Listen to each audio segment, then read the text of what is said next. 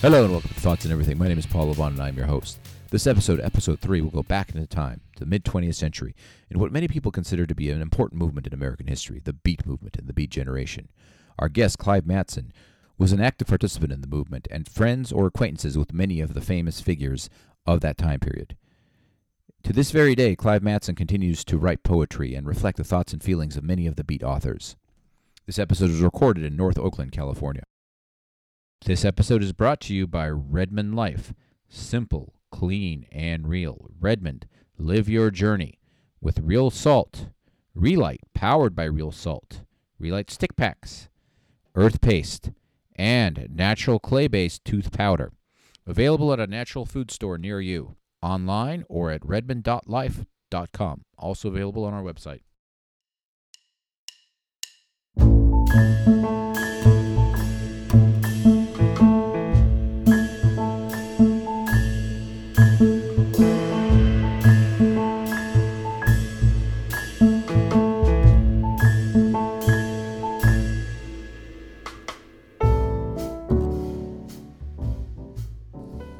Okay, uh, we are here with Clive Matson, who is um, a beat poet. Is that correct? Not really. I was as a child. Yeah. As a You were as a child. Yeah. Okay, and uh, but again, you are you are a poet. Yeah. Uh, The, my my early training was with the Beats. It's at my foundation. Yeah. oh, your training was with the Beats. Right. Oh, so as you uh, as you progressed as a poet through the through the Beat generation, Mm-hmm. uh, you were able to develop your style Mm-hmm. um, and establish a um, grounding for yourself as a poet Yeah. within the Beats. Yeah. Great. Wow. Okay. And I have I have some of your quotes here. Uh, for example, it says here, "quote To be a beat is to be the, at the bottom of your personality, looking up." That's John Clellon Holmes said that. He said that. Yeah. Okay, you did not say that. Well, I repeated it many times. It's a great, great quote. Uh, yeah, I mean, but, okay. From your quotes, I have, you know, did you get your bones? I, I got that sense. Is that? Do you remember that? That's a mafia statement. Really? When somebody's training in the mafia, they ask him. They ask him to go out and kill somebody, Wow. and the statement when they come back is, "Did you get your bones?" In other words, did you kill somebody? So New York, yeah, this is like in your, time in New York, uh, because the mafia obviously had, you know, fascinating time for the mafia. No, I learned that lately. That I didn't know it in New York. Yeah. Well, I mean, you you're not you're not from New York originally. You're from from here. Right. Yeah. Okay, let's see here. You talk a lot about Amerindians in your well in one of your poetry. You talked about Amerindians, and we're going to get into that because uh, we're going to talk about Latin America and um, Oh, Amerindians. which are basically Native Americans Uh-huh. and uh, indigenous people all across the Americas, right? Mhm. And you talk about. I mean, in your poem, you said, "Am I? Are you looking out, and I am looking in? Are you looking in, and I am looking out?" Mhm. Um, and then you get into you know more details where, like for example, That's from that's from a love poem. well, it goes on. It says, "I am eating you with strawberries. Mhm. I am drinking you with black tea." So yeah, and but again, um, tell us about growing up. I mean, you grew up in Los Angeles area. I grew up on an avocado farm in San Diego. Yeah, in San Diego, County. kind of. I was born in L- L.A., but when I was seven, uh, well, when I was about three, we moved to Oklahoma City because Dad worked for the aircraft industry. And in World War II, they were afraid the Japanese were going to bomb the West Coast, so they moved the the uh, crucial industries inland. So the first few years of my During the life war. I spent in yeah Oklahoma City. When the war ended, um, the daycare center that mom and dad had a relationship with were uh, Swiss farmers, and they were buying property in Southern California and starting avocado ranches. That was the that was the buzz at that time that you could start an avocado ranch and raise a family on a ranch. And And so they moved to you know a nice place for the kids to grow up, and yeah, uh, great. Um, and how did that, as a child growing up in in uh, nature in nature, how did that affect you? Did that give you a uh, obviously you know must must be a good upbringing. You know, with to Mm. get to run around, no wor- less worries for the parents. You know, um, Well, there was a lot of work to do. We worked every day. Oh, really? Okay. Came home from school and worked every day until dark. Okay. Well, well, that's great. Yeah, but then you you went to the University of Chicago. Mm-hmm. Now, um, you were a good student, obviously. You excelled at English. You excelled at literature, and I got a full shot, full scholarship. To Wow, University of okay. Chicago. But uh, it was in science. It wasn't. Uh, oh yeah, because you liked rock as a child, right? Mhm. Yeah. Interesting. So you so you got into science. You wanted to become science, and then Not- somehow hearing you got Not into. really. It was a hobby. It Okay. It was a hobby, but I did But when did you decide to become a poet? when I was 14 Okay. and wrote a poem. We had an English teacher who uh, was very real. He'd throw stuff at us. He wouldn't keep his job today, but he would throw chalk at us and throw erasers at us when he was annoyed. And his praise was just as forthright. So, unlike a teacher that's teaching you how to be a nice middle class boy, this guy Mhm. was real. Mhm. And when he said, go write a poem, I knew that I could write something real and then it would be appreciated. So that was the underlying message was you can be real with me. I want a real relationship with you. And I wrote a poem about the wind coming over the Chaparral Hills behind the avocado ranch, and I loved doing it. Uh, I felt like I thought about it for two weeks. It was probably two days, but that was a that was the instinctive high of actually writing something you observe down that contains your feeling about it, Yeah. expresses your connection. That was a real high. So it got you it got you thinking, and at, well, it got you thinking, and as that occurred, um, you went to you decided to go to the University of Chicago, Mm-hmm. uh, the poetry division, um, but you dropped out from there. Mm-hmm. Must not have been as engaging for you, I guess.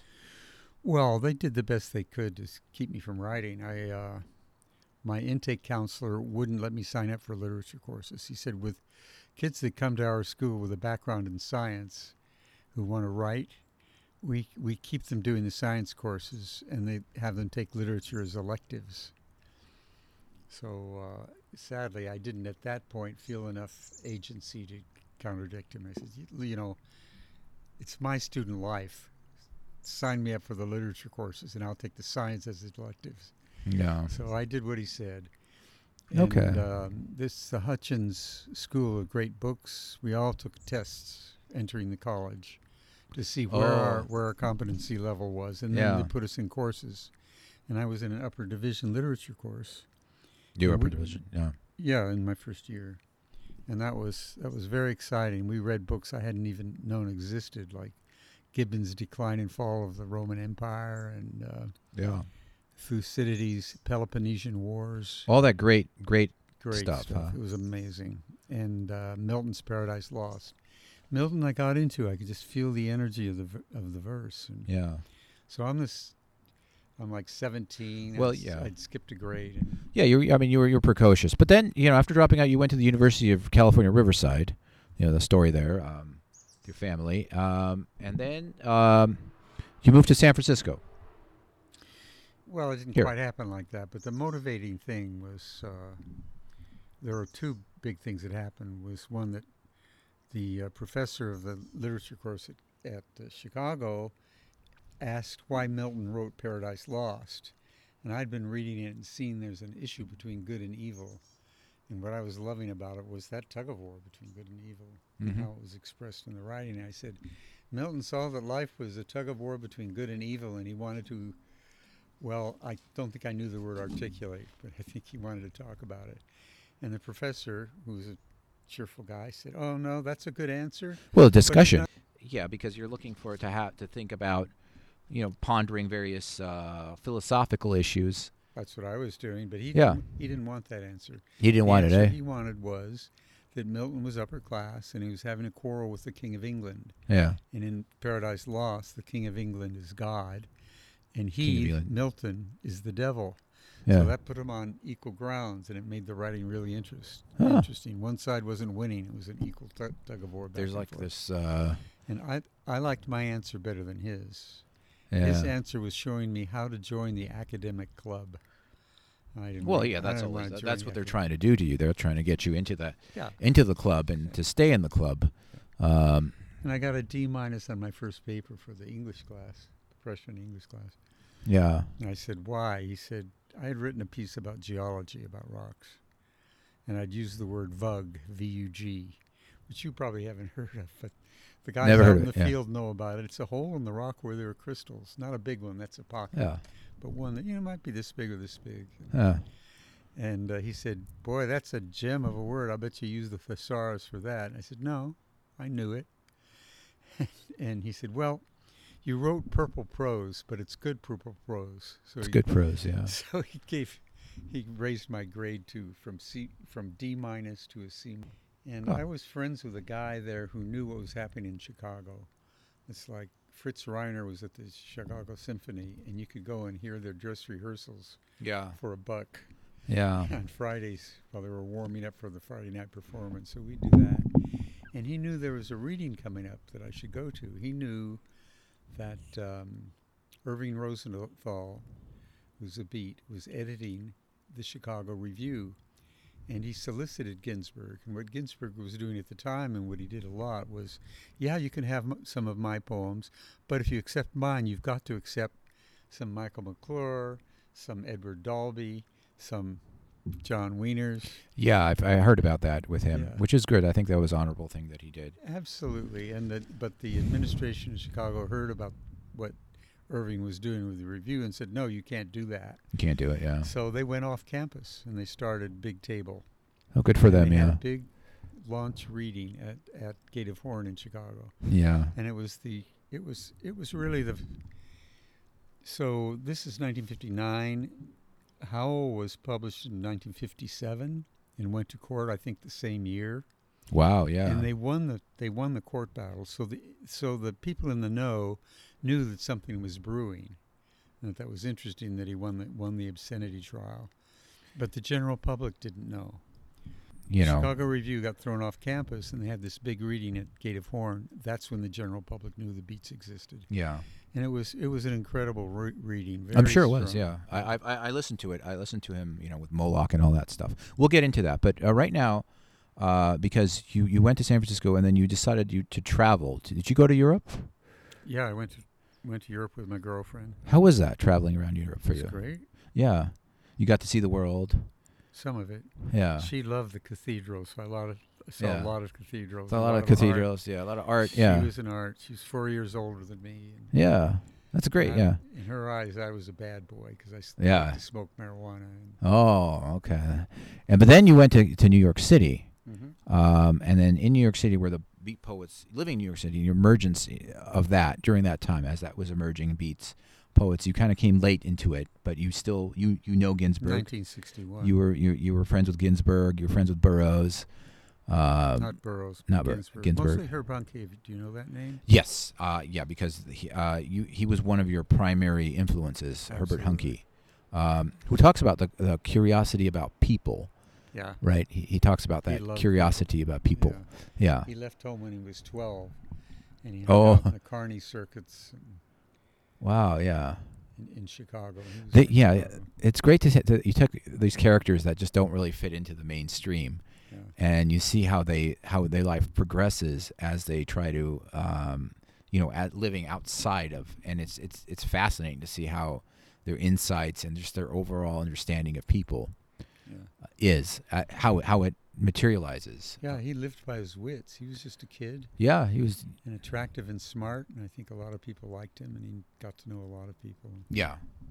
Well um so now what's how how do we uh distinguish between a beat and a, a bohemian? Um how are the beats separated from the bohemians I think they Were were they part part of of Bohemian culture. They're kind of well they were part, of it they were kind of yeah. drifting along with it huh Yeah. There was Bohemian culture long before there were beats. oh yeah yeah well i mean the bohemians gertrude stein hemingway henry miller and all that Yeah, yeah. you know, from there. Um, but then you have the beats uh, coming in, into existence during this time where there's so much prosperity in the United States, and just things are just rolling along. You know, the big machine is humming, um, and here are the beats coming along and saying, you know, sort of rejecting that whole capacity of of um, you know how things are, are are molding in this this big Dream. the American dream, as it were. Yeah yeah. and so uh, you know a different fence. perspective yeah And then you know, as the uh, you know, Allen Ginsberg was reading Howl, and again, you said I think it was you who said that the beats were real, that they communicated in our own language, which is true. And again, being poets, they found sort of, I- in my opinion, I think they found this means to express themselves Mhm. in in their own style, and progressing that way. Well, it was an amazing time. I ran into a quote the other day from uh, LeRoi Jones from Amiri Baraka, but he was LeRoi Jones, I think, when he said it. And someone asked him what the generation was, and he said it's all these different people from different classes, and different races, different cultures, who agreed that society sucks. Well, they, yeah, they, they say that that fit. in the in the in the terminology that fits. society is, but but again, you know, this society sucks. That that kind of terminology is conforming. well, yeah. They they say it's it, there's a conformism. The the the, the idea of conformism in society. Um, that's a difficult thing to look at. Um, to Well, it was I don't think we can- pretty I don't think we can- walking with Irving Rosenthal one day, and this who was about- Irving Rosenthal? He was the editor of Chicago Review that got thrown off campus. Right, right, So yeah, He was instrumental in pushing the beats into the popular culture. and an influence in your life. right. Yeah. And uh, we're walking along one day. This is 19. This had to be 1961, and it's on the Lower East Side of New York. And the conformity expressed itself by people looking the same. And he pointed to somebody a half a block away and said, "Look, there's one of us." And I don't remember what it was, but his hair or his dress showed that he wa- he was not going to conform. Now, um, would you say Irving Rosenthal was a uh, a pretty big beneficiary of the American dream? Um, Because you know, Thompson, Hunter Thompson talked about this in in the fact that the American dream was sort of um, morphing from from being more based on you know like the the Irish American more to more like a, a Jewish American, you know, um, as being kind of a the, the symbolism of it during that during that, that time and, and during the '60s also. he was Jewish. He went to um, I don't, I, I don't mean to single out Chicago Rosen, uh, Irving Rosenthal. at the uh, the obvious thing at the Gate of Horn reading is that these people were reading their were speaking their passion, who they really are, and there were guys in the back of the audience who said. These guys are all communists, and they found they couldn't influence the political process. Remember, this is 1959, Yeah, McCarthy era, and then and then and said, and then Kerouac coming around and saying that the beat the the that they jumped on on the beat's back. "Who did? Uh, Kerouac said that That he had jumped on the beach? that that the communists jumped on the backs of the beats. what the hell is he talking about? Well, yeah, he said this. You know, this is his interview with um, on TV with uh, Buckley, Buckley, William Buckley. Oh, Buckley. yeah, I mean, he was drunk during the interview, so it was he was a piece of work. he was yeah, especially in his later years. Know. He he he had uh, LeRoi Jones. He had Amiri Baraka on his show, and he just started talking. It was just way off the map somewhere. And Baraka looked at him and said, "You don't know anything about me, do you?" and he didn't. Well, yeah, but Like, again, it didn't do- was he didn't do his research. Yeah, and then he sort of became kind of withdrawn and kind of uh, started, rej- you know, rejected the entire notion of the hippies and, and whatnot. And we'll get into that. Buckley Uh, did that. No, Kerouac. Oh, Kerouac. Oh, you're talking about Buckley. Buckley's, Buckley had uh, Amiri Baraka on his show. Oh, and Murray okay. said to Buckley, Yeah. after Buckley had said something just off the wall, said, "You don't know anything about me, do you?" But anyway, um, Yeah. We're talking. You know, civil rights are emerging in parallel to, to the beats, and then eventually the counter. Well, not. It was already in full effect as the counterculture emerged. Absolutely. Um, but it, but we have this notion of the beats being something new and something different. And I listen to your poetry, and I Mhm. still think must be something that keeps you going at you know year after year. You know, Ah, thank you. yeah, Well, what was that was a special time because um, what was it? The difference between the University of Chicago and that reading at Gate of Horns is that reading of Gate of Horn, they were being real. They were speaking from well the bottom of their personality. There was full engagement of body, heart, and mind, and that hadn't happened in literature in a long, long time. And one of the guiding lights was Whitman, and he's very interested in the self. I celebrate myself. I sing myself. What I assume, you shall assume.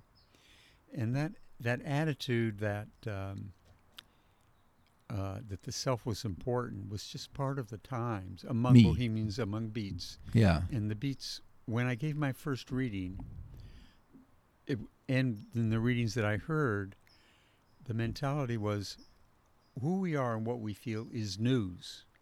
We don't have to go to European literature to get it. We don't have to go to intellectuality to get it. It's just Yeah. what we feel is news. And the person who started that, more than Ginsberg, was Ferlinghetti at University of University of Chicago. The book we were walking around with, and the first beat stuff that I read was Ferlinghetti's um, Coney Island of the Mind, and the poem itself was Christ climbed down, and that's where Christ climbs down off the cross and looks around and it's the culture is getting ready for Christmas and he doesn't like what he sees very much.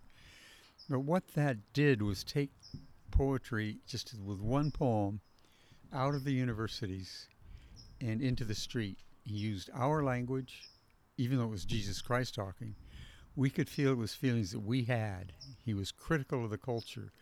And this wasn't new. The undercurrent of of unease with all the materialism was general by the time the 60s started, by the time that book American consumerism, consumption. huh? Right. It's a different type of consumption than, say, a uh, consumption in other parts of the world. But again, um, it's something new for us, and we always, considering it was unspoiled, uh, America was unspoiled, and suddenly the resources are being kind of drawn. Yeah. But yeah, let's But let's the get nice into thing it. is he brought it down to our level, to street level, so we could Yeah. write poetry with our own language. Which with- is important, With the huh? self being news, you could get up and read a poem about yourself, and the audience appreciated it because the conformity had been so strict.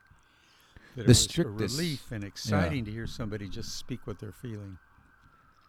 And what what do you think created this sense of conformity? Well, it's historical, it's earlier, but I think it's just what you were saying. It was the prosperity and the during World War II, we were kind of locked down. We had Yeah. to the Uh, do you think it's it's a sense of of um, taking the lead, not enough direction, uh, as it were, to to to take that lead, and instead of doing that, we decided to just uh, discipline ourselves to a sense where we having something maybe being kind of over our heads. We say, well, let- let's just discipline ourselves because we want to we want to keep keep what we got. that uh, sounds right. I mean, I was a kid during the 40s. Well, I, I wasn't even born. That was two generations people- before me. People were Yeah. pretty locked down, pretty tight to keep their jobs. They're frightened for the what the Japanese and the Germans were going to do, and Yeah. It's a different time. and there wasn't China. um, one of the things that powered the beats was was sexuality because it was Yeah. pretty constrained earlier. That and and uh, drug consumption, right? right, right, Yeah. and music that you could dance to and party to. Oh yeah, the music was great. Let's talk about Yahe. Uh, Burroughs goes to Panama in search of it. Ayahuasca, which uh, uh, again is the um, the is uh, psilocybin is is uh, the chemical agent in it, which is the same thing as in magic mushrooms. Mm-hmm. Um, Yeah, so he goes and, and tries it, and then that provides, you know, quote unquote, consciousness expansion and whatnot. Um, and I'm sure the Beats were, were experimenting with those things also. Then comes uh, around what year here in San Francisco. Were you here in, in you were in New York during that time, right? right. So uh, here in, in around 1965, the the um, you know we're we're very we're in North Oakland right now, Mm-hmm. and Berkeley is uh, a few blocks that way. That's right. Uh, that's where the students started their protests. Um, Fifteen blocks. Yeah. yeah, around 1964, and then kind of coming to a f- uh, 1965 expanding. Um, you also have Ken Kesey and in La Honda and having his parties. Um, the Hell's Angels are here, um, and and during during this time you're in New York Mm-hmm. um, with Herbert Huncke, right? And uh, and you're developing the sort of this uh, this style. Mm-hmm. And uh, tell tell me what was going on during that time um, in New York. As uh, you know, it's 1965, uh, and what what are you experiencing? Well, we were uh, uh, kind of concerned with the Vietnam War that had become big news. It was big news, yeah. right, and about that same time, we got would get peyote, which you could get by mail from Texas. Oh, so you were you were okay. So you you were experimenting with a Native American powerful substance during that time. Well, and marijuana and heroin. I took a lot of heroin for about four years. Oh yeah, okay. Sixties. And uh, my big influence poetically was Alden Van Buskirk, who's not too well known. But I fell in with. He died in 1961 when he was 23, and the people who were his friends became my friends. Martha Muse and David Rattray and John Seeley's became John Page, and uh, I had been typing Huncke's journals for Ayla Kokanen, who was a friend of his. And David Rattray knew I was doing that, and he had this pile of papers from Alden Van Buskirk, and he had me type type up the manuscript, which is pretty wonderful to do. Yeah. It was very cool. The um, you know what I saw among the beats was that they were already celebrities, minor celebrities, but celebrities nevertheless. Nevertheless, yeah. since the uh, you know fif- 59 was Gate of Horn, so in a few years they were they were getting pretty well known, and um, a lot of Ginsberg, a lot of Kerouac kind of glamorized the the movement, and it was They pretty- did, yeah. wonderful. You know, with their style, then they got into the you know the indigenous cultures, and then the uh, the yahe, and then um, the substances. You know, and they, and they got into Eastern cultures, and I think you did too. You get a, you were talking about um, was on the air. yeah, you were talking about Buddhism. Buddhism. Yeah, you were talking about. Uh, you also got into um, um, what do you, what's that thing called when you do the uh, hypnotism? Hypnotism. hypnotism, Yeah, Ouija board. Ouija board. Well, uh, yeah. Tarot. I was more interested in being real and being cool. The About difference that. between Alden Van Buskirk and people like 10 years older than him and 10 years older than me was that um, they had felt the, the uh, excitement of having the barriers of conformity come down and for the whole universe to be a topic for poetry that people were interested in and your own feelings, like I said. Uh, just saying something that was real became news. Hmm. Um, and the streets had a glamour. And when Ginsberg first met Huncke, he said that his uh, he first saw him through the glamorizing e- eyes as a petty thief who knew all about the underworld. So he exalted him as a petty thief. a petty thief from the underworld. Huh. Yeah. Interesting. But Van how did he how did he get there? well, you have to look through rosy eyes to get there.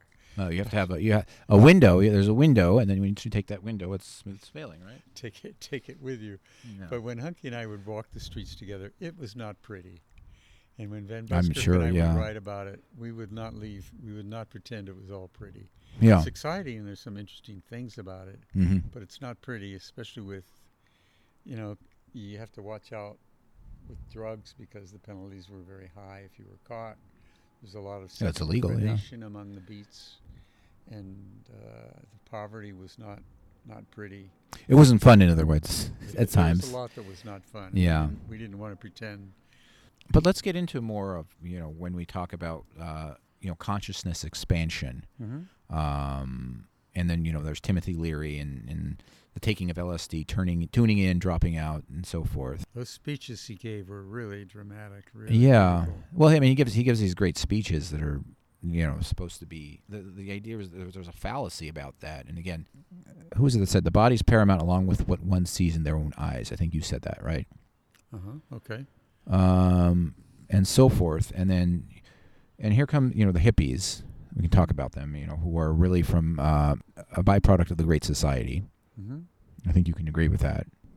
And they get into this whole idea of, of co- cosmic consciousness expansion and the beats, and you know Kerouac talking about the stars, and then Ginsberg going off, and then we think about these, you know, taking LSD, going to a show, paying paying out how much money for the show, uh, and then expecting enlightenment, as it were. And do you think they were misled? No. LSD is fantastic. You, oh, you, okay, it's fan, it's great. Yeah, it's still around now. Microdosing is very po- popular. Oh, they take small amounts of Take LSD. small amounts every day. So you don't get high, but it gives you a certain energy. Uh, I don't do that, but I remember Wow. all the highs. It's the vision of the world. You think, oh, I'm just high, and then you come down and you realize that the vision is accurate.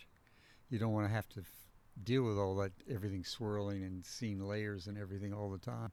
Well, again, but you're you know, aware that it's there. And so, uh, yeah, that's weird because there's this whole way of being thing and the energy with it and being being with that. A lifestyle, and you gave an example of a person in Cuba.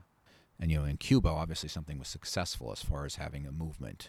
Um, we're talking about kids who are white middle class and getting into this thing. And then suddenly having this notion of powerlessness, as they called it, right? We were talking about, you know, being powerless. Um, the hippies are powerless. well, in, in essence, um, you talked about that. Them being didn't you mention them being powerless in many sense? Where did I mention that? Um, they did not have a strong political arm. and They had every reason to develop one, and, I'm, and they did not. and they did not. And I'm very sorry that I wasn't more politically active at the time because it was pretty obvious at the time. It was something they that needed to be go done. Live with nature and love each other. They and, went out and they and, and they're right. They're absolutely right. Like and be organic and all- Organically, all, yeah. the things that have put us in this terrible place that we are now. They were against.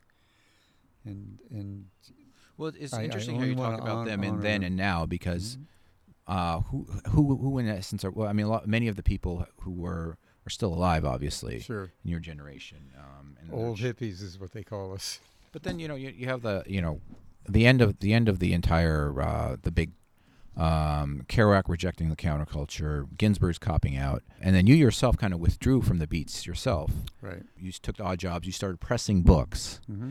You became a printer actually, Mm-hmm. and you had went to heroin rehab in 1972. I never went to rehab. Yeah. I got off myself in '68. oh, okay. This is in the 1970s. You know Nixon, Watergate, and all those other things Uh-huh. are materializing. Uh-huh. that becomes sort of a um, sort of a, a, downtime in American. Tell us about that time, what you were doing, and how you were um, uh, living. I was, I was uh, running a printing press for small jobs, just keeping going that way. And I was very aware that the uh, media had dissed the hippies before they got, before they blossomed. It's like the Beats got respect from the media, even though the media satirized them. You know, the guys in the in the uh, berets and and uh, Well, be, but on the other side, I mean, the count, uh, another part of the counterculture, the Hell's Angels. Mhm. Uh, we're talking about uh, glorification to a to a mass degree. We're talking about of the Hell's Angels. yeah, uh, just complete Some infatuation. Yeah. So I wouldn't say you know on that on that perspective, Uh-huh. that's getting full throttle. Okay. Um, and but they're ignoring other parts, I guess. Yeah. you know, there was a chance for the hippies to do a lot more. in in their in their tarot cards and whatnot. And then I also like a lot of South American gypsies. Mm-hmm. I, I, I encourage them, but the other ones I, I don't Yeah. like as much. Uh, not that I speak negatively of, of gypsies. People who are gypsies are fine. So now your your sent into teaching. Hmm? You got into teaching Mhm. after a while. Um, you found a niche, and I think you found a talent for that too. Uh, you have a, you have a knack for teaching. Mm-hmm. You enjoy it. enjoy it. Yeah. Yeah, I was up in the Northwest with my friend Michael Daly. Uh huh. We were doing readings. We went to Port Townsend and gave a reading. And the guy at the town next over in Port Angeles, Jack Estes, kind of kept tabs on who was who was coming to Port Townsend, which is kind of a center. And uh, he had me over to give a reading and teach a workshop. I loved doing the reading. And I said, but I had no, this is 1978. I said, I had no classroom experience. How do I do a workshop? He said, well, it's easy. You just do what David Wagner did last month. You divide the psyche in the same three parts that transactional analysis does the parent, the adult, and the child. That's the same as the Freudian split the superego, the ego, and the id, but it's given commonplace names. And he said, You give them the names for a writer. So the editor or the superego of the writer, the parent, becomes the editor. The conscious mind, the ego, becomes the writer. That's the one who's in control of the whole process. And the child stays the child. You talked about that. that uh, and Kerouac talks about the child. Um, as you're writing, you're thinking about the crazy child, as it were. That's my phrase. He never used it. Oh, you. That's your thing. Okay. Yeah, yeah, yeah. Yeah. So you tell the editor and writer to go away and let the child write whatever it wants. yeah. And that is parallel with what Carroll was doing. He liked to write, to do automatic writing. He and Burroughs would do that. And that's really taken from the spiritualists earlier who would do, who would kind of listen inside to the spirits of the dead and just speak whatever they're say, they're saying. So it's Yeah, yeah. spontaneous talk, and he was spontaneously writing. That's where he, why he wrote on butcher paper that was cut to fit his typewriter. He didn't have to take the sh- paper in and out. He just write it, kept typing on the scroll. You know, here you are. You have this love of creativity, and you en- enroll in Columbia University. Uh-huh. You began a 40-year tradition of open readings. You'd already begun at that point. I'd already be. I mean, It was the late '80s that we did the. Yeah, but I mean, considering the beats are no small thing, and that you're perpetuating it, Uh-huh. um, did you feel you were kind of, and you probably still are in some respects, do you feel like you're keeping that, the the new the newness and the new indifferentness, and you're and you're, uh, you're keeping it alive in many senses? Well, what what Ginsberg Ginsberg was tireless with us. I mean, he would he would he made relationships with the big writers of his time, with Ezra Pound, Yeah. William Carlos Williams. Yeah. Well, what And- about uh, what about uh, the new journalism? Hunter Thompson, Tom Wolfe, Norman Mailer. Yeah, that they're drawing on the same kind of free energy. We the were, thing right? that Gins, what Ginsberg was teaching us was modernism, Yeah. and modernism, the impulse behind. mo- I mean, modernism gets very complicated, but the impulse behind it is to wipe the lens of the eye clear and to see what's actually in front of you, and that's what my foundation is. Is really in the modernists, with the addition of the Beats' love of the body, and and the wisdom of the body. Um, Eliot's poem, Let Us Go Then You and I, while the evening is spread across the sky, like a patient etherized upon a table. So he's using the template that he was given. Let us go then, you and I, while the evening is spread across the sky. It's the 19th century template, and you expect a romantic poem where you're walking hand in hand and Sher- Scheherazade's draping his scarves over the sunset or something like that. And Eliot said, like a patient etherized upon a table, which is a challenge to everyone. It's like just what is before your eyes. What's the patient etherized upon the table Well, I mean, what do you mean by patient, as and far as far as that's concerned? for, Um, for the for the writer, whoever it is you're looking at? you're looking at a, um yeah, you're looking from from a, a uh, you know, quite, point. perspective. Yeah. What but- but is that? What's going on? Out Yeah. there? What's with- what's what's with the I quack got, perspective? I got to Columbia and they had no energy and nothing. yeah. And what going to Columbia gave me respect for was for my foundation. It's your I foundation. Yeah. Away from the beats, from away from the partying mentality, the guy who likes cheap wine, screw anything in skirts, male Mm. or female, and it's it's not for me. So I moved away from You the moved so- to okay from because the social persona. well, by going might- to Columbia a few years later, in order to keep my teaching job, I knew I had to have an advanced degree. So I mean, but you and again, you did the same thing in the 1990s. Uh, you know, you kind of just left it also during that time. But I left what? you kind of uh, left the beats during that time also. No, I earned respect for the foundation I got from the Beats at Oh, okay. Because During that Columbia had nothing to teach me. Yeah, I can tell stories, but I'm- I'm sure. Well, I mean, considering yeah, that, I don't think they can offer one much of that from, very exalted from where you were where you were growing to. One of the exalted writers say something about this and something about that, and I'm at the back of the room wondering whether to take his course. I said, "Well, how do how, how do those elements, those disparate elements, connect?" He said, "Take the class and you'll see." And I thought, "Yeah, I'll take the class, you know, in your dreams." And then uh, was it Philip Licotti? I'd read a poem in class. I knew I kept two files while I was at Columbia. One of the, the poems that I liked, and the other was poems for them. And I read one that I liked, and it's Motion Grasshoppers. And there's a grasshopper climbing along, pulling tendons and things along the back of my shoulders, and I used the word across. And he challenged me for my use of the word across. I said, What's wrong with the word across? That's what it was doing. Like that's the level of the instruction. You're going to look at the the the connective word and take issue with it. It's like get out of here. And Sharon Olds was worse. I went there probably because she was there. She had no respect for her students. Like I was embarrassed for the teachers. Bob Hass also was could give a good exercise, but oh my God. Quincy Troupe, I loved Quincy, but he wasn't teaching anything. But they sure taught me that the foundation I'd gotten from Irving Rosenthal, from Herb Huncke, from studying Van Buskirk, from Michael McClure, from Diane di Prima. I was tied with Diane di Prima. with the feminists, you you had a pretty uh, pretty good connection to the feminists. Yeah, Um, absolutely. how did that materialize? How, what what gave you a? Um, Well, it started with Aaron, who I married in the '60s, and uh, what the guys were doing. Have you heard of uh, Natalie's story by Debbie Siegel? You no. look it up. It's about the beach in San Francisco, and Kerouac is there, and they've got this woman working for them, and they just treat her the way the beach the males were supposed to. They're supposed to train the women how to be cool, and I was doing that with Aaron.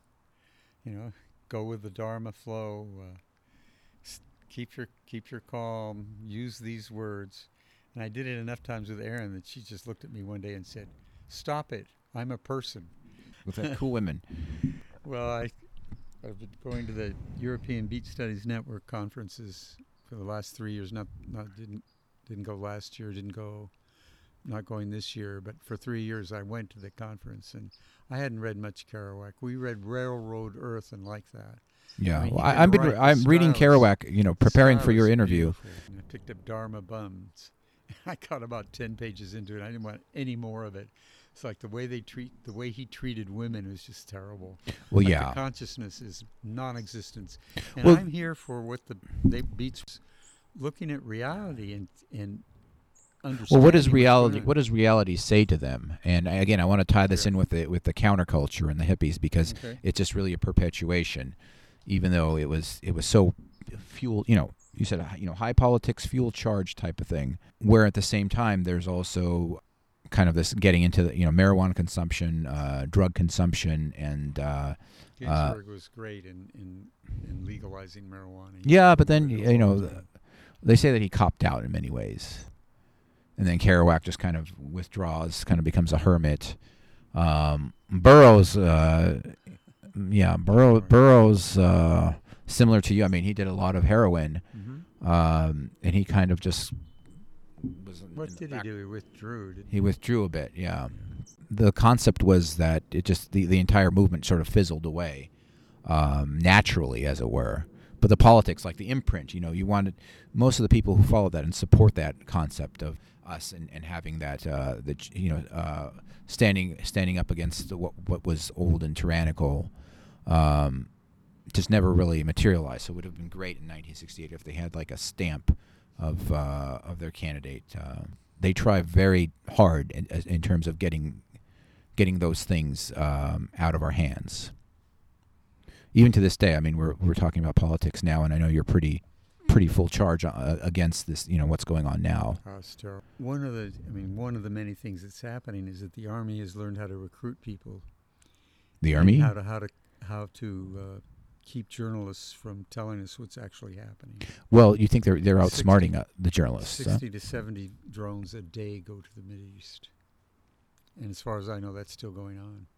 Yeah, we don't hear much about it. days. Yeah, Each, loose. each one Bush says loose like- lips sink ships, right? like seven hundred thousand dollars each, or one point two million dollars each, sixty or Big seventy well a day. money. Yeah. And the well, the money is staying within this. Well, because I mean, before the tax money, the money. money still wanted wanted you know uh, wars in the in Latin America, wars in Africa, Well, the army, you know, we had the draft when I was coming up. and what uh, during son- Korea. My son, the army keeps tabs on the young men, and they track them. And anyone who drops out of school, they call them up. Yeah. Yeah.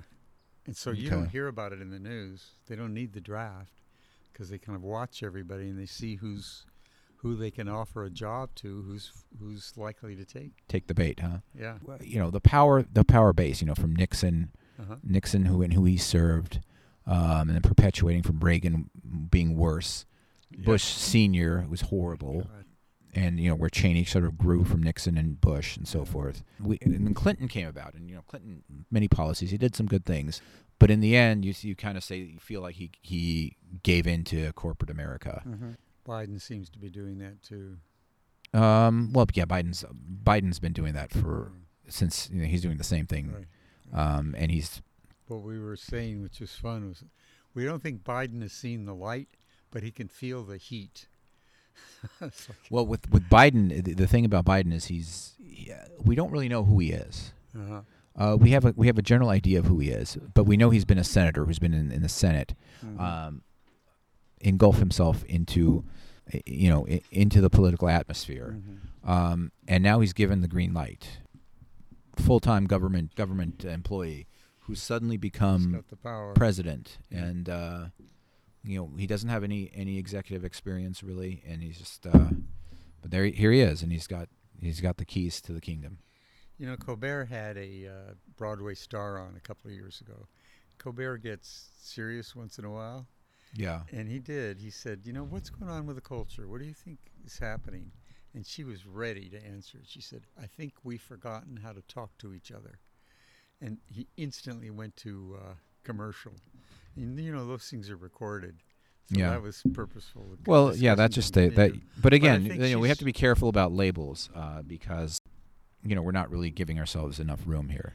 Yeah, but I Um, think she's right. I think we've forgotten how to talk to each other, and I think that the hippies have the right idea. We just have no idea how to do it. That our consciousness needs to change. It really needs to shift, and it needs to shift fast because we're destroying the planet fast. And you know who the biggest polluter is? Who? The military. Well, yeah, the military is is is uh, polluter. they they consume a lot of oil. That's for Yeah, sure. right. And, um, this this military industrial complex, as they called it. yeah. Um, and you mentioned you talked about that, where you talk about uh, drones and and whatnot, how the drones actually drone aerospace and death. yeah. The concept of of, of these drones put invoking death upon people. You, you mentioned that how that how that in effect creates this sense of fear and whatnot. But again, I mean, we're talking about uh, we're talking about policies that were instituted during the Bush administration, right? And we're talking about Bush being elected and not uh, not following the the guidelines uh, presented by Richard. I forget I, I forget his name. Richard something. Richard. He was in the in the inside loop for Bush, and he presented the Taliban to him, and Bush just Oh, yeah, ignored oh, it. yeah. And then, you know, one fateful day as he's reading to, to a bunch of elementary students, someone whispers in his ear, and it, you can tell when you watch that on the, the movie, the documentary, it, it occurred to him like, whoops. Uh-huh. But then again, you know, who wants someone consistently giving you, you know, telling the president what to do? Which I think, hey, look, take care of this. You know, Uh, Mr. President, this is this is your responsibility, Mr. President. And Bush was like, you know, it's not how I operate. But again, let's let's talk about that. Um, let's talk about Bush and, and Nixon as operators. Can you talk Mm. about that? Sure didn't do us any good. I'm in the camp, make love, not war. And I have a friend who was in a group that she loved very much, but she was the only woman, and the men started dissing her. And we had conversations about what they were saying to her and how hard it was to be in the patriarchy. And I said, I'll come in with you. It's like those guys are, are cowards. Men who don't respect women are cowards. It's like, where do they come from? That's true. Yeah. You, Yeah, and you got to look them in the eye and say, "I know a bully bigger and meaner than you are, and we're going to sick him on you if you don't like wake up a bit. You've got feelings, and you've you came from a woman's womb, and you've got no reason not to respect that a hundred percent. That's where life comes from. It's important. It's important to show respect to women because Yeah, if you don't, absolutely. if you don't, you're really just um, well. That's that's a definition of being a gentleman, huh? yeah, Yeah. Well, okay. Yeah, it, it's great, uh, Clive, to be talking to you about about these concepts, and I think we've we've just basically touched the surface. Um, Yeah. With me, it's difficult for me because you know, be, being a, a poet and a writer, uh, many books published, especially on, on these topics, it's difficult to get the words across as to what I want to communicate uh, with our audience and with you. Um, but I think we got I think we got some uh, some important concepts. Uh, I'm glad we had this conversation. I'm glad uh, I spoke to you. Um, The long, long I, poem you were you were invited uh, to another podcast. Uh, Okay. Hopefully, in a more. We did have some technical difficulties setting up, uh, but again, uh, thank you for, for, for doing this podcast for us. Um, Thanks for and having me on. if you want, we can give you some time right now to uh, to read some a poet a poem. Would you be interested? Yeah, I can read a line from Sorry, it's okay. backpacking in 2015 in his favorite spot, and I realized that the whole place had been degraded. Mm-hmm. There were a lot of trees that were sick, and uh, there was scum on the scum on the lakes. Okay, so yeah, you can go ahead. So what? So So I could feel in my chest the template of Western culture that had caused that destruction. So I started writing the poem. It took me five years to write. Like one of the lines that repeats is um, Contrails write our obituary across the sky. Obituary across the sky. sky yeah. That's great. Yeah. That's the jet exhaust. Light embraces everything everywhere the same. Into the market for a potato chip. 40 flavors in one cabinet, 50 the next. In the aisle, 450. Ice cream, same count. Same count, water. Milk. Wine, double the count. Butter, vitamins, power balls. 450 and one chip speaks to you, to me, nifty. Profusion, confusion, contusion, illusion, one tinge infused with turmeric, saline blue, perfect for the individual, perfect for me, for you, no waste. Multinationals tuned to your special taste. Quote, say it loud, aren't you proud? Look what we handed down. Ah, geez, so what? It's a potato chip, one salty, tasty capitalism tidbit, one splotch on the table. Don't trip. Slippery slope, ably greased with jizz, someone else's jizz. Feed me. Feed me tastes so I won't grok my own. Clang. Your entire being knows you're alone. One among 450 and no touch. Face, chest, arms, hands, thighs, legs, no leisure, no contact, no bone, and skin covered galaxies inside are opaqued. Loneliness, the ache, too deep to grasp. Motherfuck, they got you, got me, we're marketeered.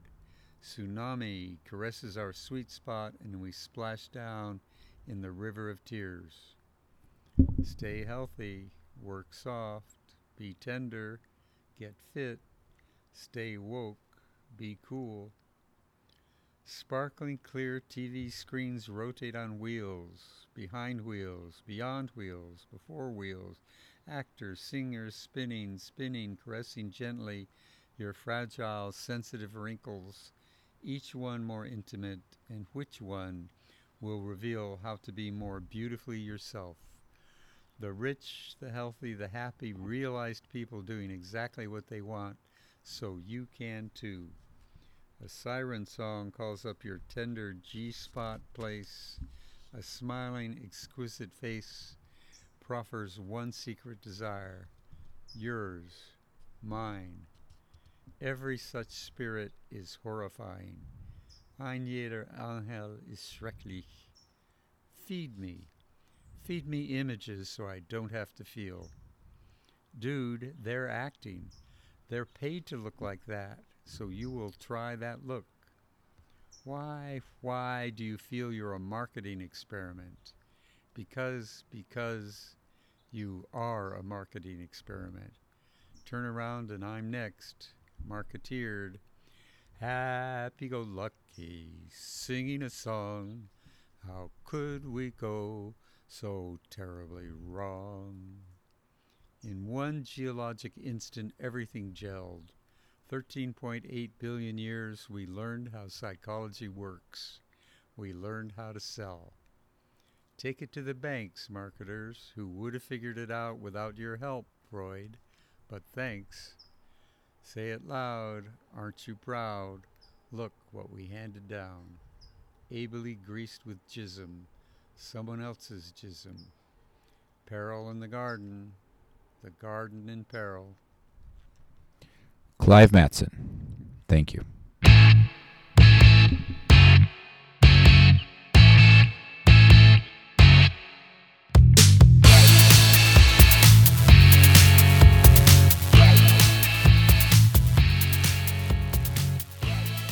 This episode is brought to you by Redmond Life. Simple, clean, and real. Redmond, live your journey with real salt. Re-Lyte, powered by real salt. Re-Lyte stick packs, earth paste, and natural clay based tooth powder. Available at a natural food store near you, online or at redmond.life.com. Also available on our website.